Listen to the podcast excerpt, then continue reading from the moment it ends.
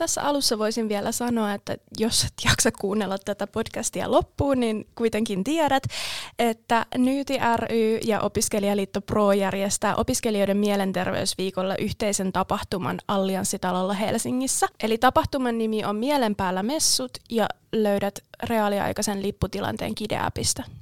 Hei, mikä tää oli? Opiskelijasta proksi.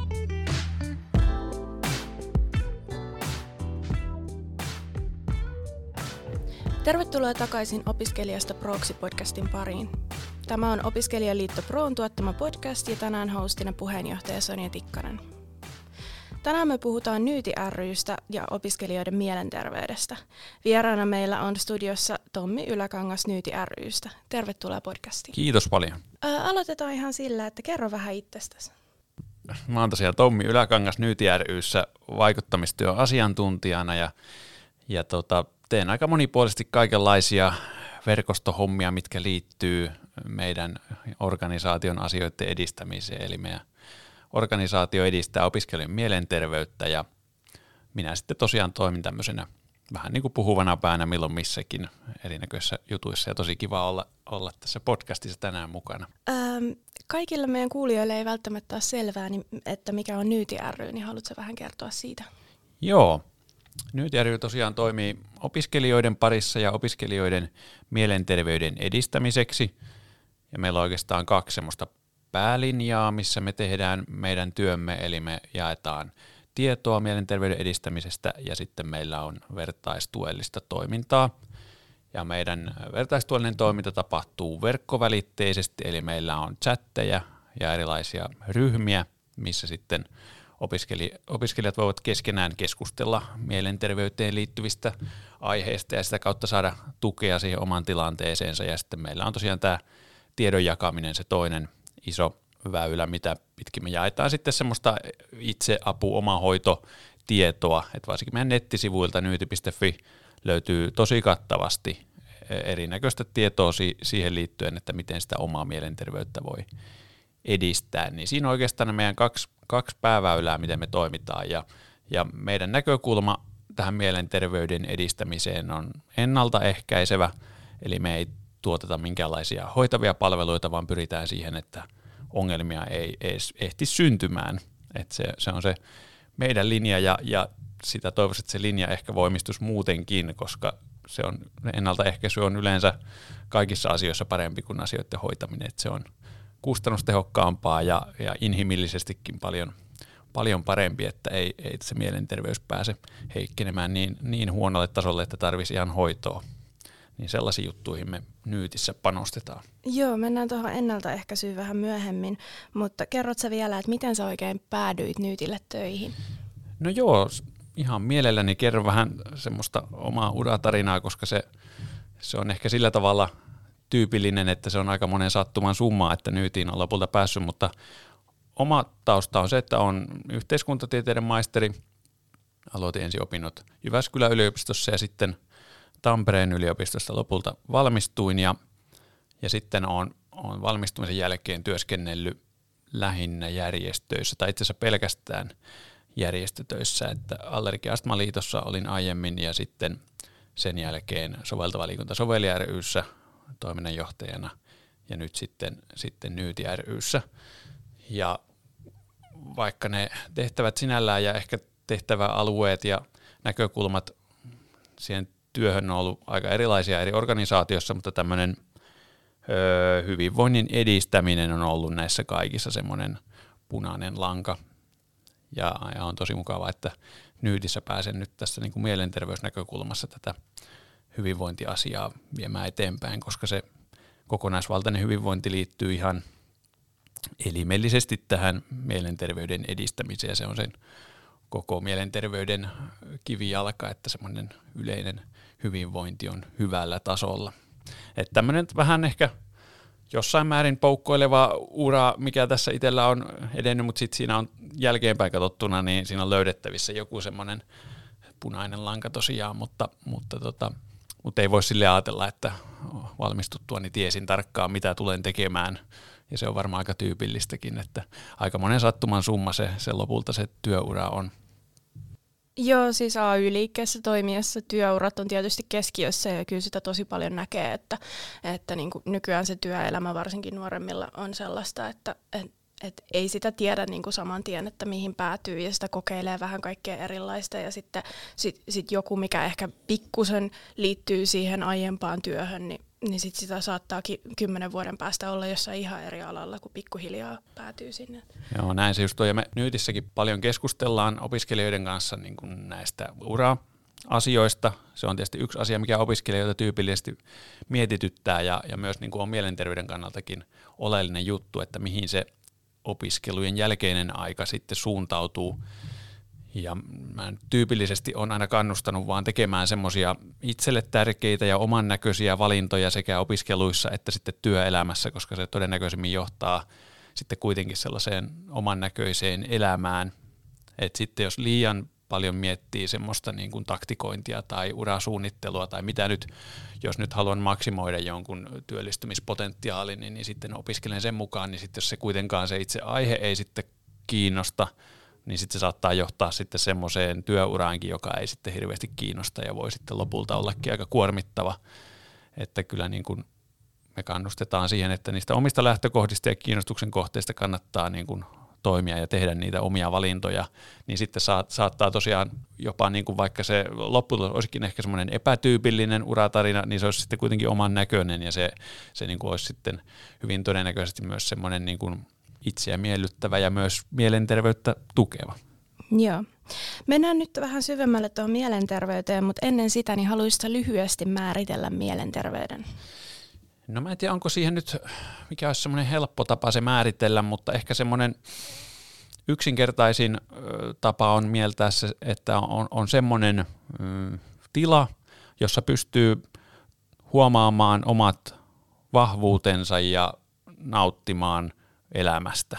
Jos ajattelisi, että se, se hyvä mielenterveys on semmoinen tila, jossa tämä, tämä niin kuin toteutuu ja jossa mielenterveyden häiriöt ei, ei sitä omaa arkea kuormita. Niin se oikeastaan on se sellainen aika sopiva, sopiva tuota määritelmä siihen, että, että taitaa olla WHOllakin joku ihan virallinenkin määritelmä, mutta en sitten tässä sanatarkkaan muista, mutta tämä on varmaan ihan riittävän, riittävän tarkka kuvaus siitä, että, että se mielenterveys on semmoisella tasolla, että pystyy, pystyy nauttimaan elämästä. Mm-hmm. miten sitten opiskelijoiden mielenterveystilanne on kehittynyt tässä viime vuosina?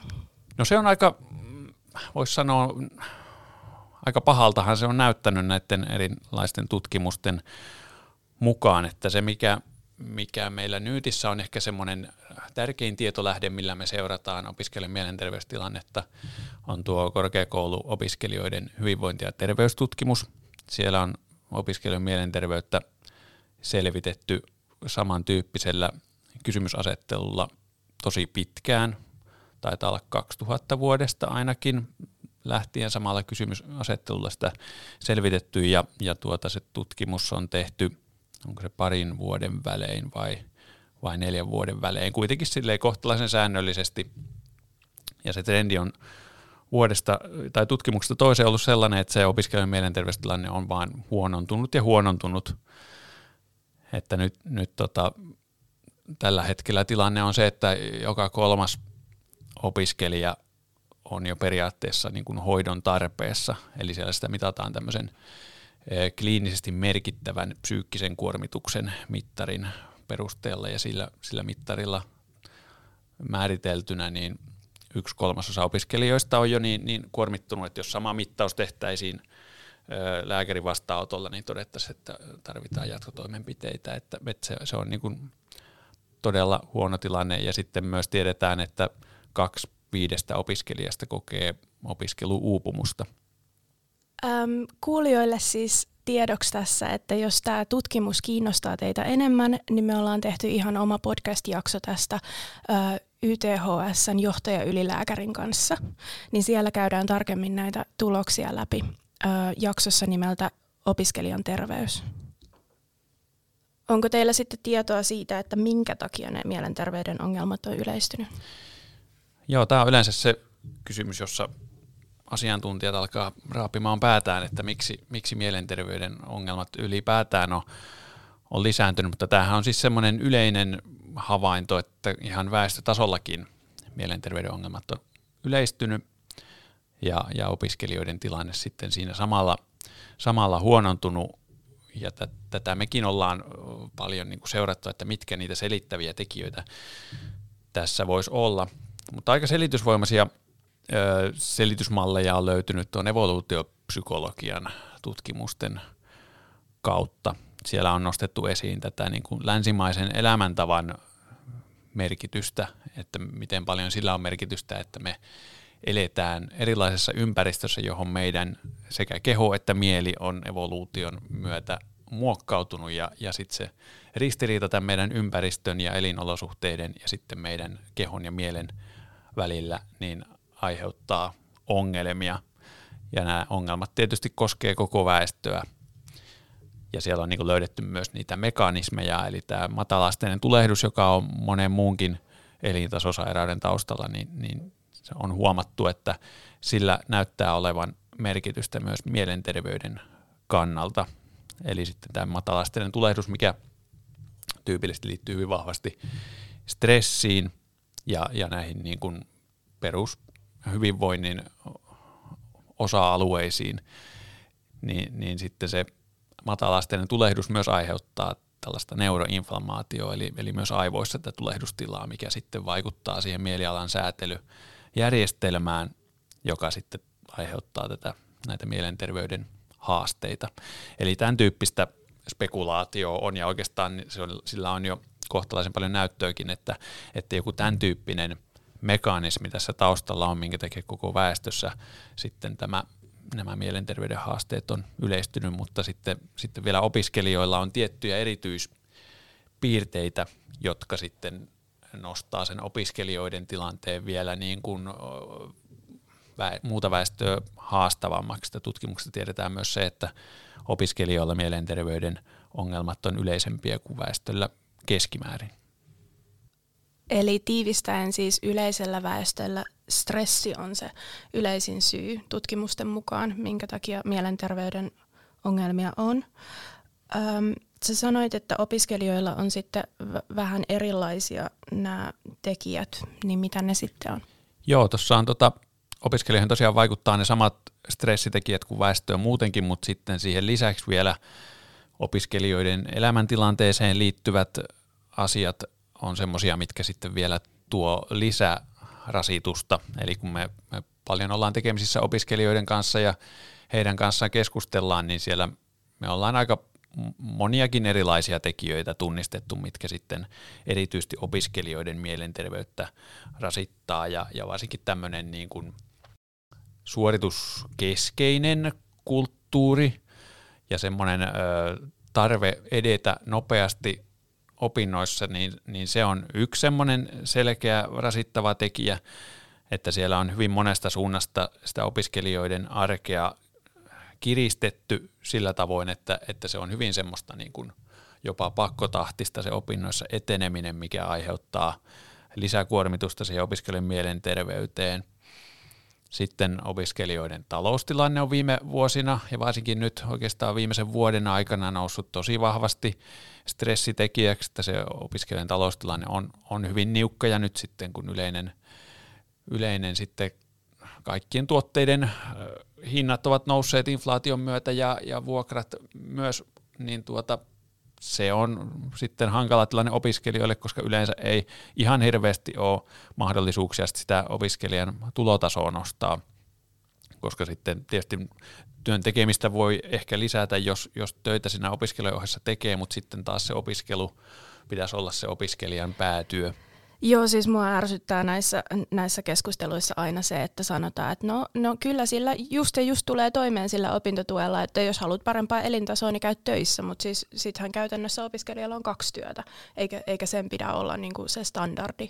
Että... Juuri näin, ja me, me myös ollaan huolissaan siitä, että opiskelijat muutenkin ei saa viettää minkäänlaista lomaa, että se on myös niin kuin tyypillinen kuvio opiskelijan arjessa, että, että sitten silloin kun opintoja tehdään, niin silloin saatetaan ne opintojen ohessa tehdä, tehdä sitten jotain niin kuin hiukan töitä, mitä pystyy tekemään, mutta sitten vielä siihen päälle kaikki kesätyöt, mitkä tyypillisesti sitten tehdään saman tien, kun opinnoista opinto ja kurssit loppuu, niin se on myös semmoinen rasitustekijä, että se semmoinen väsymys kumuloituu myös sitten, sitten pahimmillaan vuosi vuodelta, että, että kyllä me nähdään sitä, tai ollaan aika paljon tekemisissä niiden opiskelijoiden kanssa, jotka niin kuin vaikuttavat aika väsähtäneiltä jo siinä vaiheessa, kun ne opinnot on sitten loppumetreillä, että sitten se onkin hankala tilanne, kun pitäisi siinä opin, opintojen valmistuttua siirtyä työelämään ja sitten on, jos onkin niin kuin ihan burnoutin partaalla tai jopa niin kuin ihan oikeasti täysin niin kuin jo työkyvytön se uupumuksen takia, niin, niin ketään sekään tilanne sitten palvelee. Et sitä,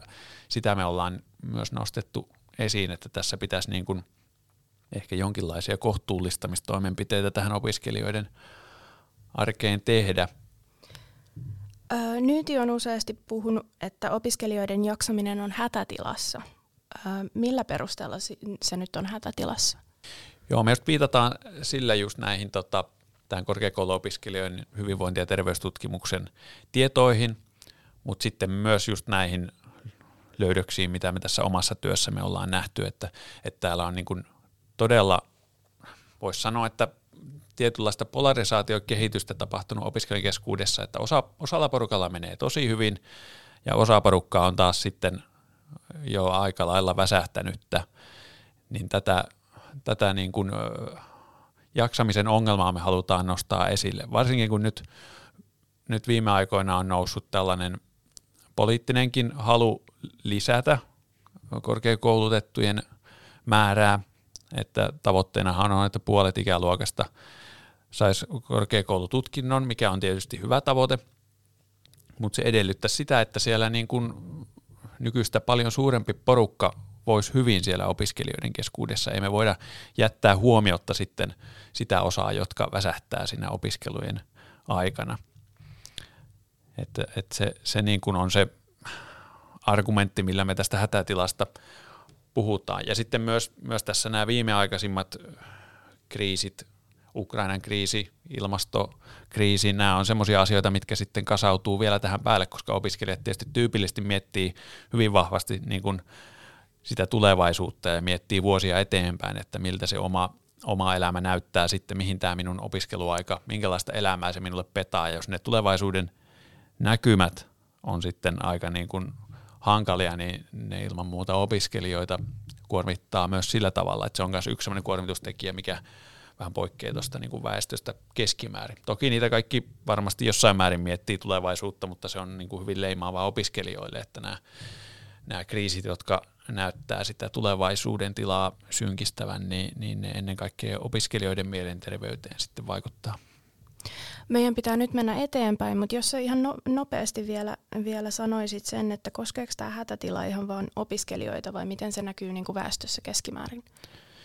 Joo, kyllä se koskee jossain määrin ihan kaikki. Kyllä näissä niin kuin väestötason tutkimuksissakin on, on todettu, että nämä kaikki mielenterveyden tilaa ja jaksamista määrit tai kuvaavat tutkimustulokset, niin näyttää siltä, että kyllä niin kuin se negatiivinen kehitys kyllä koskee ihan kaikkia, mutta hätätilasta me puhutaan vain opiskelijoiden suhteen, että, että kyllä me nähdään, että se opiskelijan tilanne, on erityisen huono ja siihen pitäisi nyt niin kuin tarttua. Ja toivottavasti nyt meidän juuri valitut uudet päättäjät ottaa tämän, tämän asian myös hoitaakseen ja vakavasti, että, että me niin kuin Nyytissäkin oltaisiin toivottu, että mielenterveyden haasteista ja opiskelijan tilanteesta olisi aiem, niin kuin enemmän keskusteltu vaikkapa näissä vaalikeskusteluissa, mitä nyt keskusteltiin, että ne jäi vähän, vähän kuitenkin sivu, sivuraiteille siinä.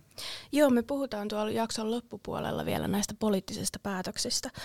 Ö, tässä jakson keskivaiheella meillä on ollut tapana ottaa tällainen pieni myytinmurtajat-osio, jossa me ö, joko kumotaan tai vahvistetaan tässä tämän aiheen ympärillä ö, usein kulkevia myyttejä. Oletko valmis? Joo. Ensimmäinen myytti. Mieli ja keho ovat toisistaan erillisiä asioita.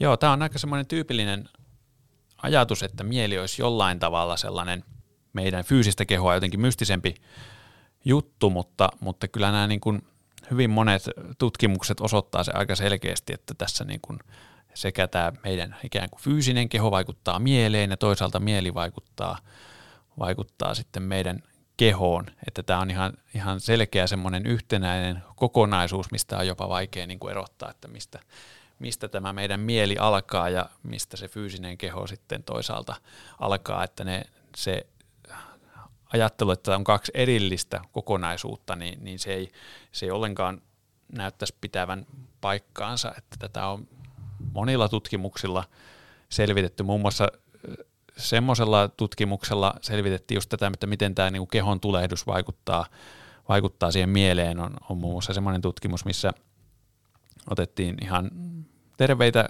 koehenkilöitä ja heidän verenkiertoon laitettiin näitä sytokiineja, jotka aiheuttaa just tätä tulehdusta kehossa. Ja ihan tunneissa näiden terveiden ihmisten mieliala laski ja ne sai masennuksen oireita, siis siitä kun niiden kehoon aiheutettiin tulehdustila, niin se itsessään kertoo aika selkeästi, että, että sillä keholla on ihan selkeä vaikutus siihen, että miten, miten se meidän mieli voi. Niin tosiaan tämä, on kyllä myytti, että, että kyllä se mieli ja keho on yhtenäinen kokonaisuus, mikä niin kuin, ja molemmat vaikuttaa toisiinsa, jos niitä nyt voi edes toisistaan erottaa. Myytti numero kaksi. Ainoastaan terapiaa lisäämällä voitaisiin hoitaa koko mielenterveyskriisi. Joo, nyt ollaan viime vuosina paljon puhuttu tästä terapiatakuusta ja tarpeesta saada lisää terapiapalveluita ja se on juuri näin, että niitä tarvitaan kyllä lisää ja hoitavia palveluita tarvitaan ilman muuta nykyistä paremmin saataville. Mutta sitten toisaalta nämä tutkimukset osoittaa myös, että tämä mielenterveyden ongelmien kasvu on niin suurta, että me ei sitä terapialla pystytä niin kuin hoitamaan. Me tarvitaan ennaltaehkäiseviä palveluita nykyistä enemmän ja sellaista matalan kynnyksen tukea. Et vaikka kun opiskelijoista puhutaan, niin tarvittaisiin sellaisia ammattilaisia sinne lähelle opiskelijoiden arkea, joilta voisi sitten heti mennä kysymään, jos tuntuu, että nyt alkaa niin kuin olemaan ongelmia tavalla tai toisella jaksamisessa tai, tai vaikkapa vaan siitä, siinä opiskelujen sujumisessa. Niin kun sen tuen saa heti, niin sitten ei ne ongelmat pääse pahenemaan. Et me nyytinä perään kuultetaan ennen kaikkea näiden ennaltaehkäisevien palveluihin panostamisella, että et ei tietenkään vastusteta terapiapalveluiden kehittämistä, niihin tarvitaan ilman muuta kehitystä niihinkin, mutta, mutta me kyllä nähdään, että tämä ongelma on niin laaja, että sitä ei niin kuin pelkästään hoitamalla pystytä ratkaisemaan, että ei voi olettaa, että joka kolmas opiskelija olisi nyt sitten terapiassa hetken kuluttua, koska se ei ole edes realistista että ne, ne palvelut ei pysty seuraamaan tätä nykyistä laajaa tarpeen lisääntymistä, vaan tarvitaan sitä ongelmien ennaltaehkäisyä. Myytti numero kolme. Taloudellisella tilanteella ei ole mitään merkitystä mielenterveyden kannalta. Joo, me ollaan nyytinä nostettu esiin just tätä opiskelijoiden taloustilannetta ja miten se on tämmöinen rasitustekijä mielenterveyden kannalta, mutta me ollaan myös törmätty tällaisiin vastaväitteisiin, että, että miten muka talous ja mielenterveys toisiinsa liittyy, että, että niin kuin se, sitä ei välttämättä kaikki ymmärrä, mutta se, se on ilman muuta semmoinen rasitustekijä ja aiheuttaa tätä kroonista stressiä, jos jatkuvasti pitää miettiä, että millä ihmeellä saa ruokaa pöytään, että se, se nyt luulisi olevan ihan, ihan semmoista yleistä tietoa, että tällaisella tekijällä on, on vaikutusta mielenterveyteen, mutta, mutta ehkä tämä on sellainen myytti, joka kannattaa nyt tässä kertalaakista purkaa, että kyllä sillä on vaikutusta ja siihen opiskelijoiden talouteen pitäisi, pitäisi saada nykyistä suurempia panostuksia. Ne panostukset olisi myös mielenterveysteko. Joo, no sä vähän vastasitkin tähän myyttiin numero neljä, mutta kysytään se nyt silti. Ää, opiskelijan elämän kuuluukin olla kituttamista, sillä se on väliaikainen vaihe Joo, tämä on myös semmoinen hyvin tyypillinen väite ja melkein aina, jos jossain uutisissa nostetaan esiin vaikkapa jossain Hesarin nettisivulla jotakin opiskelijoiden tilanteeseen liittyvää, niin kommenttiosasto täyttyy aina kirjoitteluista, että minun nuoruudessani oli paljon huonompaa ja se kuuluu asiaan ja niin pitääkin olla. Mutta se opiskeluaika on niin merkittävä osa elämää, että se se on jotenkin ihan kohtuuton ajatus, että se pitäisi olla semmoinen kärsimysnäytelmä. Ja kun se monesti muovaa sitä, sitä niin kuin jatkoelämää aika merkittävästi, että minkälaiset sosiaaliset suhteet siellä opiskeluaikana muodostuu ja miten hyvin pystyy niihin, niihin opiskeluihinsa keskittymään, niin kyllä meidän pitäisi sitä tukea, eikä ajatella niin, että me nyt voidaan vaan tältä opiskelijaporukalta niin pistää ne vaan niin ahtaalle, kun pystytään ja kyllä ne sitten jotenkin siinä pystyy kärvistelemään, että me ei, me ei ollenkaan kannateta sellaista ajatusta. Ja sehän, sehän on yhä yleisempää, että, että valmistuvat opiskelijat on jo siinä vaiheessa ihan burnoutin partaalla. Et en mä nyt sit tiedä, että mitä järkeä siinäkään niin. on, että valmi, valmistuu sitten työkyvyttömyyseläkkeelle tai, tai sairaslomalle. Niin just, että ei, ei niin kuin, kyllä siihen opiskelijoiden hyvinvointiin ja mielenterveyteen ja, ja taloustilanteeseen kannattaa panostaa, että se on ihan selkeä investointi, eikä niin, että se, se vaan on semmoinen pakollinen kulu ja, ja opiskelijat saa jollain pennosilla yrittää tulla toimeen ja jotenkin, jotenkin selvitä, että kyllä se niin kuin, opiskelijat on myös yhteiskunnan kannalta ihan niin kuin oleellinen resurssi, että kyllä, kyllä opiskelijoihin kannattaa panostaa. Ja viimeinen myytti, myytti numero viisi. Mielenterveyden ongelmien hoitaminen on kallista yhteiskunnalle. Joo, tämä on myös nyt kun varmaan siellä hallitusneuvotteluiden yhteydessä mietitään erilaisia leikkauslistoja, niin, niin mielenterveyteen liittyvät teemat saattavat siellä, toivottavasti tietysti ei, mutta olla semmoisena potentiaalisella leikkauslistoilla, mutta, mutta mielenterveysongelmien kustannukset yhteiskunnalle ei koidu hoitamisesta, vaan hoitamatta jättämisestä. Et me tietää jo nyt, että 11 miljardia vuodessa mielenterveyden ongelmat aiheuttaa kustannuksia yhteiskunnalle. Että tämä on aika, aika niin kuin, voisi sanoa varmoihin tietoihin perustuva lukema, niin sitä voi jo vähän päätellä, että minkälaista, minkälaista euroista siinä puhutaan, kun, kun jos mielenterveysongelmiin ei tartuta sillä tavalla, kun niihin pitäisi tarttua. Eli kyllä se kannattaisi ehkä mieltää mielenterveyspalveluihin satsaamiset investointeina, eikä niin, että se olisi kuluerä tai kallista yhteiskunnalle. Kiitos paljon näiden myyntien murtamisesta, Tommi. Mennään sitten vähän syvemmin tähän aiheeseen vielä. Ähm, sä sanoit tuossa myyteissä, että, että vaikka terapia ei ratkaisekaan koko ongelmaa, niin se on kuitenkin huomattava osa sitä ratkaisua. Eli Nyyti varmaan sitten ähm, kannattaa tätä, kun nyt on viime vuosina puhuttu siitä, että terapeuttikoulutuksen pitäisi olla maksuton. Joo, kyllä me ilman muuta tarvitaan näihin hoitaviin palveluihin nykyistä parempaa panostusta ja yksi osa sitä on tietysti se, että me tarvitaan ammattilaisia tekemään, tekemään sitä työtä. Ja siihen liittyy just se, että, että nykyään se on hyvin, hyvin kallista kouluttautua.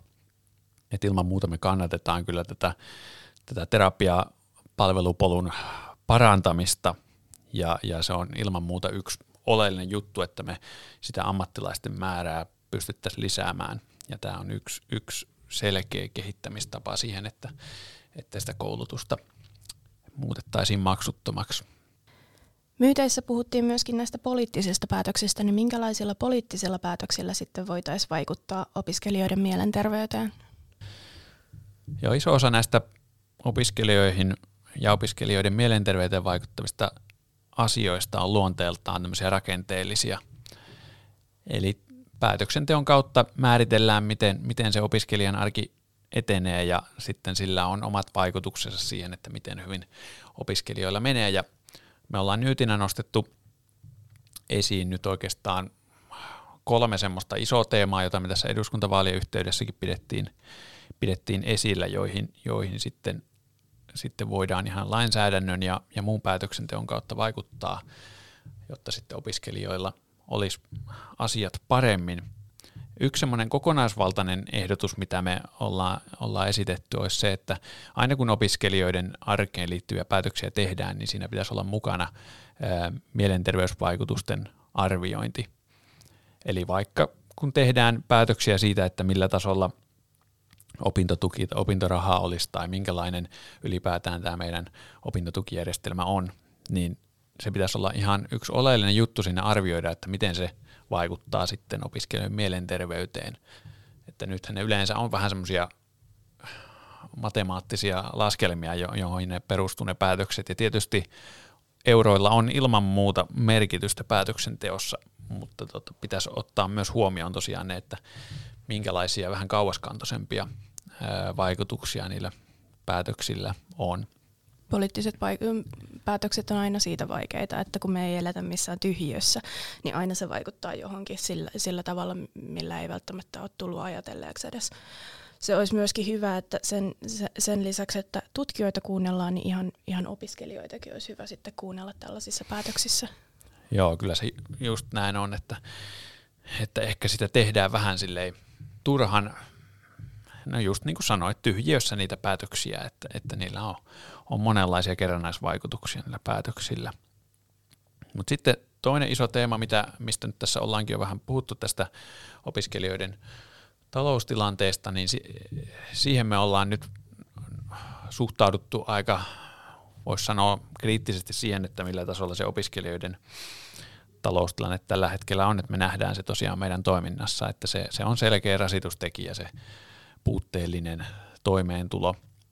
Ja muun muassa tämä nykyinen hyvin opintolainavetoinen opintotukijärjestelmä, niin se, se aiheuttaa paineita opiskelijoille, varsinkin niille, joilla, jotka ei tule niin hyvistä sosioekonomisista asemista ja semmoisista perheistä, ja, joilla ei välttämättä ole niin hyviä verkostoja ympärillään, niin heille vaikkapa opintolainan ottaminen on paljon suurempi kynnys kuin sitten sellaisen opiskelijan, jolla, joka tietää, että siinä lähipiiristä sitten löytyy, löytyy taloudellista tukea vaikkapa sitten sen opintolainan takaisin maksuun, jos tilanne menee jotenkin huonommaksi, mutta varsinkin kun parhaimmassa tapauksessa ne menee saman tien osakesäästötilille ne, ne opintolainat. Joo, kyllä se, se niin kuin se koko realiteetti siitä, että mitä sillä opintolainalla sitten vaikka tehdään, niin vaihtelee tosi paljon sen opiskelijan taustan mukaan. Ja sehän ei ole kovin semmoinen, voisi sanoa suomalainen elementti, että jos, jos tämä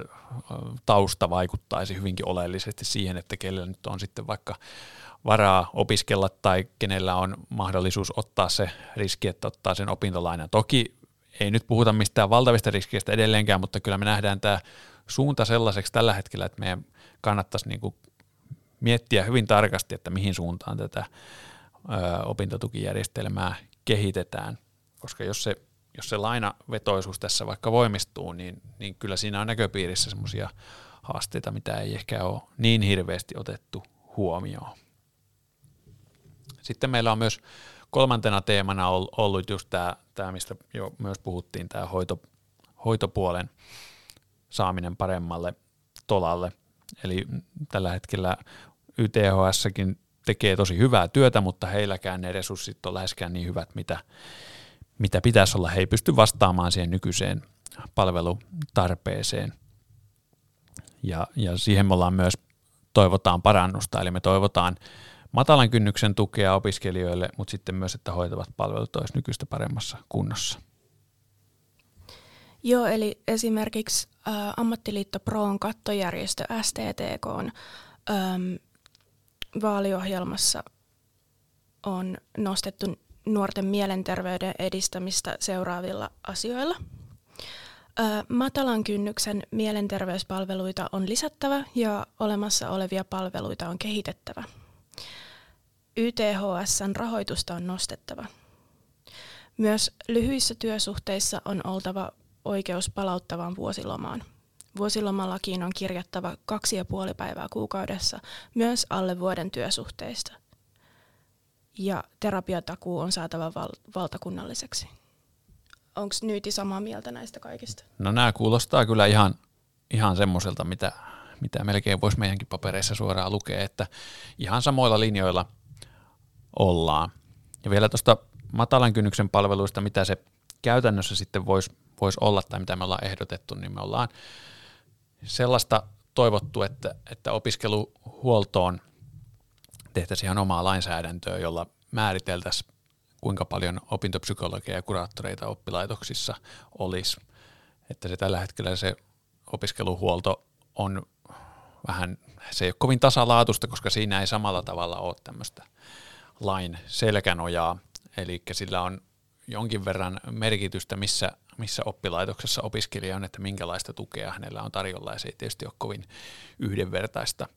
Mutta siis jotkut oppilaitokset tekee kyllä tosi hyvin sitä, sitä työtänsä, että ei sillä tavalla sillä tavalla nähdä niin kuin mitenkään katastrofaalisena sitä tilannetta, mutta yhdenvertaisuuden kannalta olisi, olisi kyllä hyvä, jos, jos tähän saataisiin ihan tämmöistä lain selkänojaa.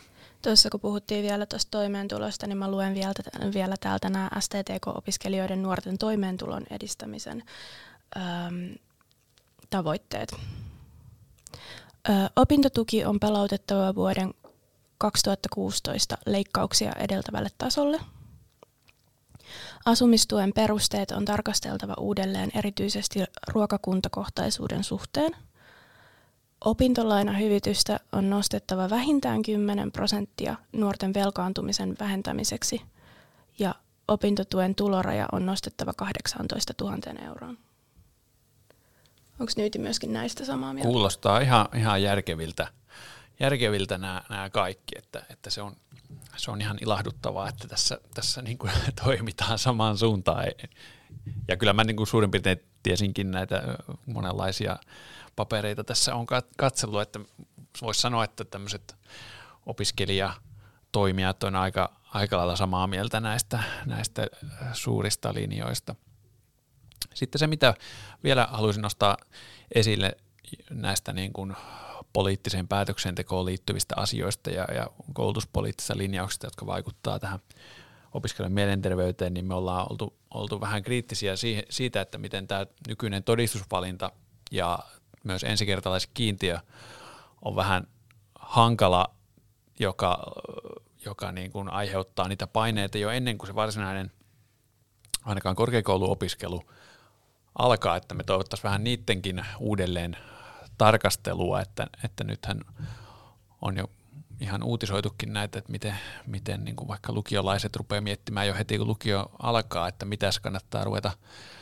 ruveta lukemaan, jotta sitten olisi, olisi, pystyisi maksimoimaan todistuspisteet ja, ja siellä vaikka sitten vaikka lähdet lukemaan englannin kieltä, niin saattaa se pitkä matikka ollakin sitten se, mistä eniten pisteitä tulee ja, ja tämän tyyppiset erikoisuudet pitäisi kyllä – purkaa, jotta niin kuin siinä olisi myös semmoista opiskelurauhaa ja pystyttäisiin enemmän merkityskeskeisesti opiskelemaan jo toiselta asteelta lähtien, eikä niin, että siellä on jotkut tietyt, tietyt ö, pistemäärät mielessä, jota sitten ne vaan ruokkii tätä suorituskeskeisyyttä, joka, joka ei, ei ole kuitenkaan semmoinen oikein kauhean hyvä lähtökohta kuitenkaan tähän niin kuin opiskelijaelämään. Yeah. Sä kerroit tuossa alussa, että Nytin toiminnassa painottuu mielenterveysongelmien ennaltaehkäisy eikä niiden hoitaminen. Millaisilla asioilla jokainen voi itse pitää huolta omasta mielenterveydestään? Me Nytissä puhutaan kokonaisvaltaisen hyvinvoinnin merkityksestä. Eli ihan näistä peruselämän, voisi sanoa peruspalikoista, että riittävä lepo, hyvä ravinto, riittävä määrä liikuntaa ja oikeanlaista liikuntaa ja miellyttävää liikuntaa ennen kaikkea. Semmoisia sosiaalisia suhteita, jotka on määrältä ja laadultaan sellaisia, että ne, ne ikään kuin antaa enemmän kuin ottaa. Niin tämmöiset peruspalikat on ne, jotka luo sitä, sitä sellaista, miten se nyt voisi sanoa, no voisi puhua resilienssistä, eli sitten jos, jos niin kuin näitä erilaisia stressitekijöitä, joita meillä joka tapauksessa elämässä on, jotta meillä olisi kestokykyä näille erilaisille stressiasioille, niin, niin tota, meidän tämä perus kokonaisvaltainen hyvinvointi, jos se on hyvällä tasolla, niin sitten me kestetään tämmöiset vastoinkäymiset. Ja meillä on myös kykyä sitten meidän keholla ottaa vastaan sitä stressiä ja myös tätä matalasteista tulehdusta, mistä oli jo, oli jo puhe, mutta sitten jos, jos se kokonaisvaltainen hyvinvointi ei sitten ole kovin hyvällä tasolla, niin se voi olla, että, että se, se sitten jonkinlainen stressipiikki saattaa sitten kääntää sen tilanteen ja tosi huonoksi, koska tyypillisesti mielenterveyden ongelmissa on tunnistettavissa joku laukaiseva tekijä, joka sitten aiheuttaa sen ongelmien niin kuin kääntymisen huonoon suuntaan. Niin sitten, sitten jos näitä laukaisevia tekijöitä sitten pystyykin kestämään, jos se, jos se hyvinvointi on hyvällä tasolla, niin, niin tota, se on tämän meidän ennaltaehkäisevän näkökulman ydin. Yes. Äh, puhuit tuossa monen, monen kertaan liikunnasta. Vasta tässä äskettäin julkaistiin tällainen tutkimus, joka kokosi yhteen viime vuosien tutkimustietoa liikunnan ja mielenterveyden välisestä suhteesta. Ja siinä todettiin, että liikunta on puolitoista kertaa tehokkaampaa kuin terapia ja lääkehoidot. Miten te olette ottanut tämän tutkimustuloksen vastaan? Joo, me seurataan aika tarkkaan näitä erilaisia tutkimustuloksia, mitä, mitä liittyy tähän kokonaisvaltaiseen hyvinvointiin. Ja nyt, nyt tämä viimeisin, viimeisimmät niin kuin uudet tiedot on tullut just liikunnan osalta ja miten se on mielenterveyteen yhteydessä. Ja tosiaan tässä niin kuin suuressa australialaistutkimuksessa todettiin tosiaan näin, että, että liikunta on ihan hoitokeinonakin puolitoista kertaa tehokkaampi kuin tämä nykyisen, nykyiset hoidot, eli terapia ja lääkehoito. Ja tämä on kyllä niin kuin herättänyt todella paljon kiinnostusta ja mielenkiintoa, mutta sitten myös paljon, kun itsekin on erinäköisten asiantuntijoiden kanssa tästä keskustellut, niin se on myös monilla herättänyt vähän semmoiset, no okei, mutta miten, miten sitä liikuntaa nyt voisi sitten hoitomuotona käyttää, mutta, mutta se nyt on jokaisen ihan hyvä, hyvä niin kuin pistää merkille, että se, se oman kehon omin voimin liikuttaminen paikasta toiseen vaikkapa arkiliikunnan muodossa, niin se, se on ihan mielenterveysteko, kun sitä, sitä harrastaa, että, että se, sillä on hyvin vahva tieteellinen näyttö, että sillä liikunnalla on, on merkitystä mielenterveyden kannalta. Eli jos vielä mennään takaisin noihin poliittisiin päätöksiin, niin se, että, että jos lisättäisiin vaikka opiskelijoille äh, jonkinlainen liikuntaseteli tai, tai opiskelijoiden äh, matalan kynnyksen liikuntapalveluita, niin se voisi auttaa näihin mielenterveysongelmiin. Ilman muuta se on yksi tärkeä osatekijä tässä. Ja se on myös hyvä huomata se, että se liikunta on monille semmoinen hyvä ponnahduslauta sitten ottaa huomioon vähän näitä muitakin kokonaisvaltaisen hyvinvoinnin osatekijöitä. Se tietysti on vähän yksilökohtaista, että kuka niin kuin, mikä on se, on se innoite siihen muuhun, mutta monesti jos vähän liikuntaa lisää, niin saattaa olla, että rupeaa kiinnostaa vähän se ravinnonkin parempi huomioiminen ja, ja yöllä saattaa uni tulla helpommin ja muuta, että se on monesti semmoinen positiivisen kehän laukaisia se liikunnan lisääminen, että, että, että kyllä niin kuin sen opiskelijoiden liikunnan tukeminen olisi ilman muuta järkevää? No itse mä oon ainakin huomannut tämän, että silloin kun mä, silloin kun mä ehin ja jaksan harrastaa liikuntaa, niin kyllä se saman tien niin kun mä syön heti paremmin ja nukun paremmin.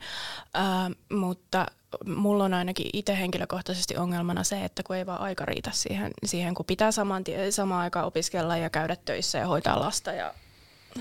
Joo, näin se on, että se, se olisikin tosi hyvä, että jos se liikunnan saisi jotenkin niin kuin yhdistettyä siihen arkeen, niin se, sillä tavalla siitä saa helpoiten säännöllistä ja, ja itse tosiaan puhun, puhun arkiliikunnan puolesta hyvin mielelläni, että, että mehän tiedetään tutkimuksista jo nyt, että ihmiset harrastaa liikuntaa kyllä enemmän kuin koskaan, siis tämmöisessä niin kuin harrastusmielessä, mutta sitten se arkiliikunnan määrä on vähentynyt niin paljon, että tämä liikunnan harrastamisen määrän lisääntyminen ei ole sitten korvannut tämä arkiliikunnan vähentymistä. Eli mä kyllä kannustan tähän kiinnittämään huomiota siihen, että, että se kannattaa niin kuin yrittää löytää tapoja siinä arjessa niitä vaikkapa nyt askeleita keräämällä tai jotenkin muuten, muuten vähän niin kuin yrittää sitä, sitä arkiaktiivisuutta lisätä, niin, niin tota, se ehkä sopii sitten paremmin myös niin kuin aikatauluihin. Tässä välissä mä haluan myöskin korostaa sitä, että, että vaikka tässä puhutaankin siitä, että liikunta, liikunta voi olla tehokkaampi muoto, niin, niin he, jotka on tällä hetkellä esimerkiksi terapiassa ja varsinkin ää, käyttää esimerkiksi masennuslääkkeitä, ahdistuslääkkeitä, ää, niin niissä on jo tällä hetkellä sellainen stigma, että et, joku sukulainen tai tuttu voi olla niin kuin, että et joo, että et sä mitään lääkitystä tarvitse, että meet vaan metsään kävelemään. Että se ei kuitenkaan varmaan ole mikään nyytin kanta tässä. Että. Joo, ei todellakaan, että, että se on nämä perinteiset hoitomuodot, eli terapia ja lääkehoito, niin ne on valtavan tärkeitä ja, ja ihan niin kuin se on se ensisijainen asia. Että tämä on, tämä on ehkä liittyy ennemminkin just tähän ennaltaehkäisevään näkökulmaan tämä liikunnan lisääminen, että sehän on just se, se tota, perushaaste, että sitten kun, kun on niin sanotusti tilanne päällä mielenterveyshaasteiden osalta, niin se ei se, ei se liikkumaan lähteminen ole se ensimmäinen asia, mikä on mielessä ja se on, se on tosiaan hyvä, hyvä ymmärtää, että sen takia se just onkin tämä tutkimustulos, jossa, jossa tätä liikuntaakin siihen hoitomuodoksi nostettiin esiin, niin se, se on kyllä niin kuin ihan hyvä kysymys, että miten sen sitten toteuttaisi, koska se, se perusongelma on just se, että vaikka niin kuin se liikunta olisi kuinka hyödyllistä, niin jos, jos niin kuin voimavaroja ei yksinkertaisesti ole lähteä liikkumaan, niin eipä siitä sitten, että se nyt on vähän yhtä tyhjän kanssa sitten tämmöinenkin tieto, että, että se, se vaatii kyllä niin kuin aika kokonaisvaltaista otetta siihen, että sitä pystyttäisiin niin kuin ihan hoitomuotona hyödyntämään, että tämä oli hyvä, hyvä lisäys.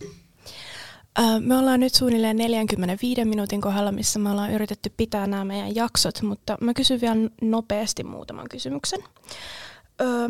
Eli mistä opiskelija sitten voi saada apua kohdatessaan mielenterveyden haasteita nyytin lisäksi? Joo, no varmaan semmoisia, niin kuin tuossa todettiinkin, että me ei niin kuin hoitavia palveluja nyytinä edes niin kuin järjestetään, että, että vaikka Mieli ryllä on kriisipuhelin, minne kannattaa olla yhteydessä, jos tuntuu, että sellaista, sellaista apua tarvitsee. Ja meidän nyyti.fi-sivulta löytyy semmoinen löydä apua-osio, mistä pystyy sitten vähän katsomaan, että jos tuntuu, että, että niin kuin apua tarvittaisiin ja, ja ehkä se, sitten se oma hoito ei ole ehkä se riittävä, niin, niin, niin sieltä löytyy apua. Mutta tietysti opiskelijoiden osalta niin YTHS on se oikea osoite sitten, sitten mistä kannattaa sitä apua hakea.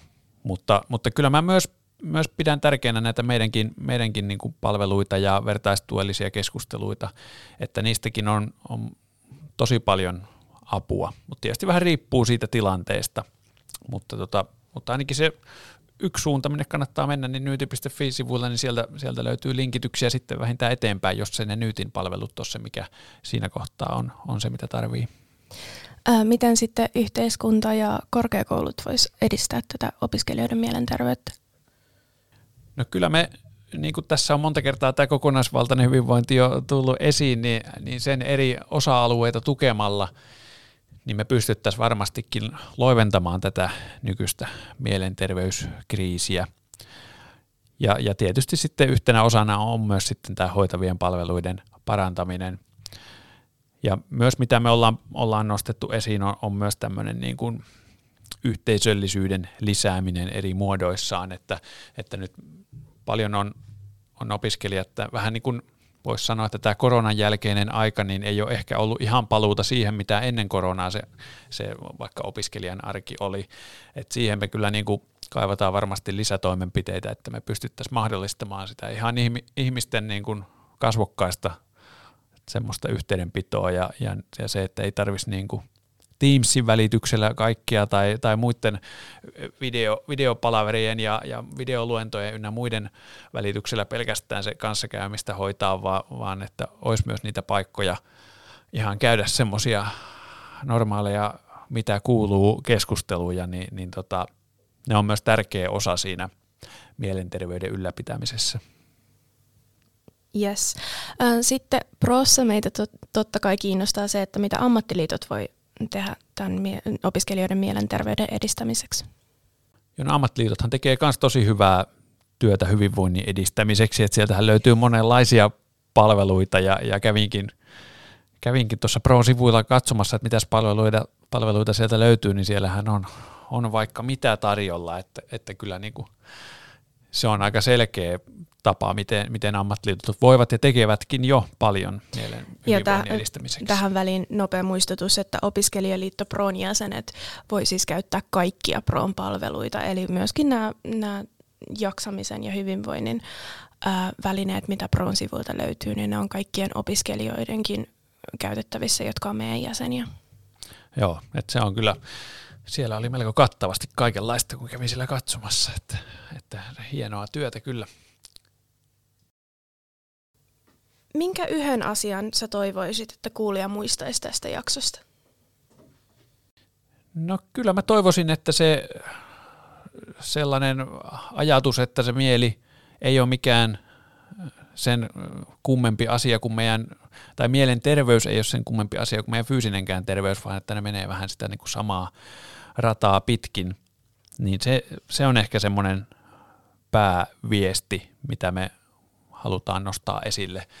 Että se, että, että niin kuin niitä mielenterveyden ongelmia parhaalla mahdollisella tavalla ennaltaehkäisee sillä tavalla, että pyrkii pitämään huolta siitä omasta hyvinvoinnista ja vähän kattoon, että mitkä ne, ne niin kuin omassa hyvinvoinnissa olisi ne, ne jutut, mihin, mitkä ehkä vaatis vähän niin kuin kohentamista ja ja ottaa pieniä askeleita niiden, niiden suuntaan. Että vaikka jos omaa hyvinvointia miettii, niin on, on omana projektina tässä yrittänyt lisätä nukkumista sillä tavalla, että yritän sitä, sitä niin kuin viisi minuuttia kerrallaan pidentää. Vähän vaihtelevin menestyksi, mutta kuitenkin, mutta, mutta sen kyllä huomaa, että kun sitä paremmin nukkuu, niin sitten jaksaa, jaksaa paremmin ja näihin muihinkin hyvinvoinnin osa-alueisiin jaksaa sitten keskittyä. Niin kuin tuossa sanoin, että monesti jokaisella on se oma ikään kuin ydinalue, mikä sitten ruokkii niitä muita osa-alueita, niin, niin tota, se kannattaa yrittää miettiä, mikä se kenelläkin on ja siihen tehdä pieniä parannuksia, niin se, se sitä kokonaista, kokonaishyvinvointia sitten nostaa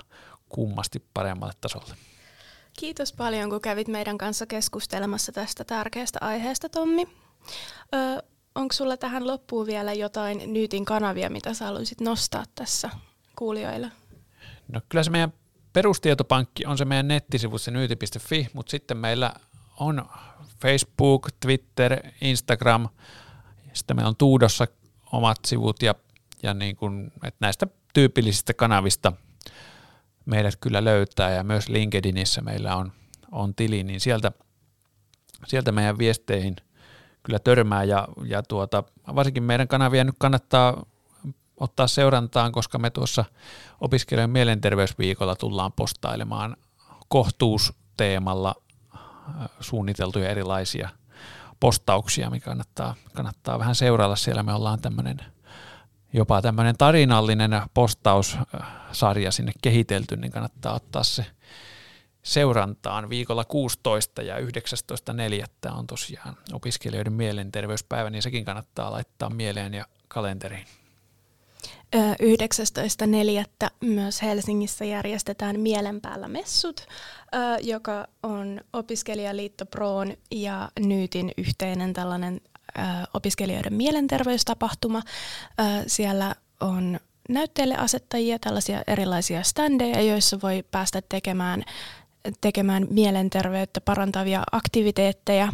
Sitten meillä on siellä keynote speakerina Emilia Kujala, ja sitten meillä on siellä paneeli, asiantuntijapaneeli, jossa keskustellaan mielenterveydestä. Sen tulee hostaamaan STTK-opiskelijat. Ja sitten illan päätteeksi meillä on vielä, vielä siellä stand-up-koomikon esitys, Iikka Kiven esitys. Ja se on varmasti tosi mahtava. Meillä on siis kaiken, näköistä ohjelmaa siellä ja se on opiskelijoille täysin ilmanen, mutta paikkoja on rajatusti, joten kannattaa kärkkyä niitä Kideapissa. Kuuntelit Opiskelijaliitto Proon podcastia Opiskelijasta Proksi. Käy seuraamassa meitä Instagramissa at Opiskelijaliitto Pro.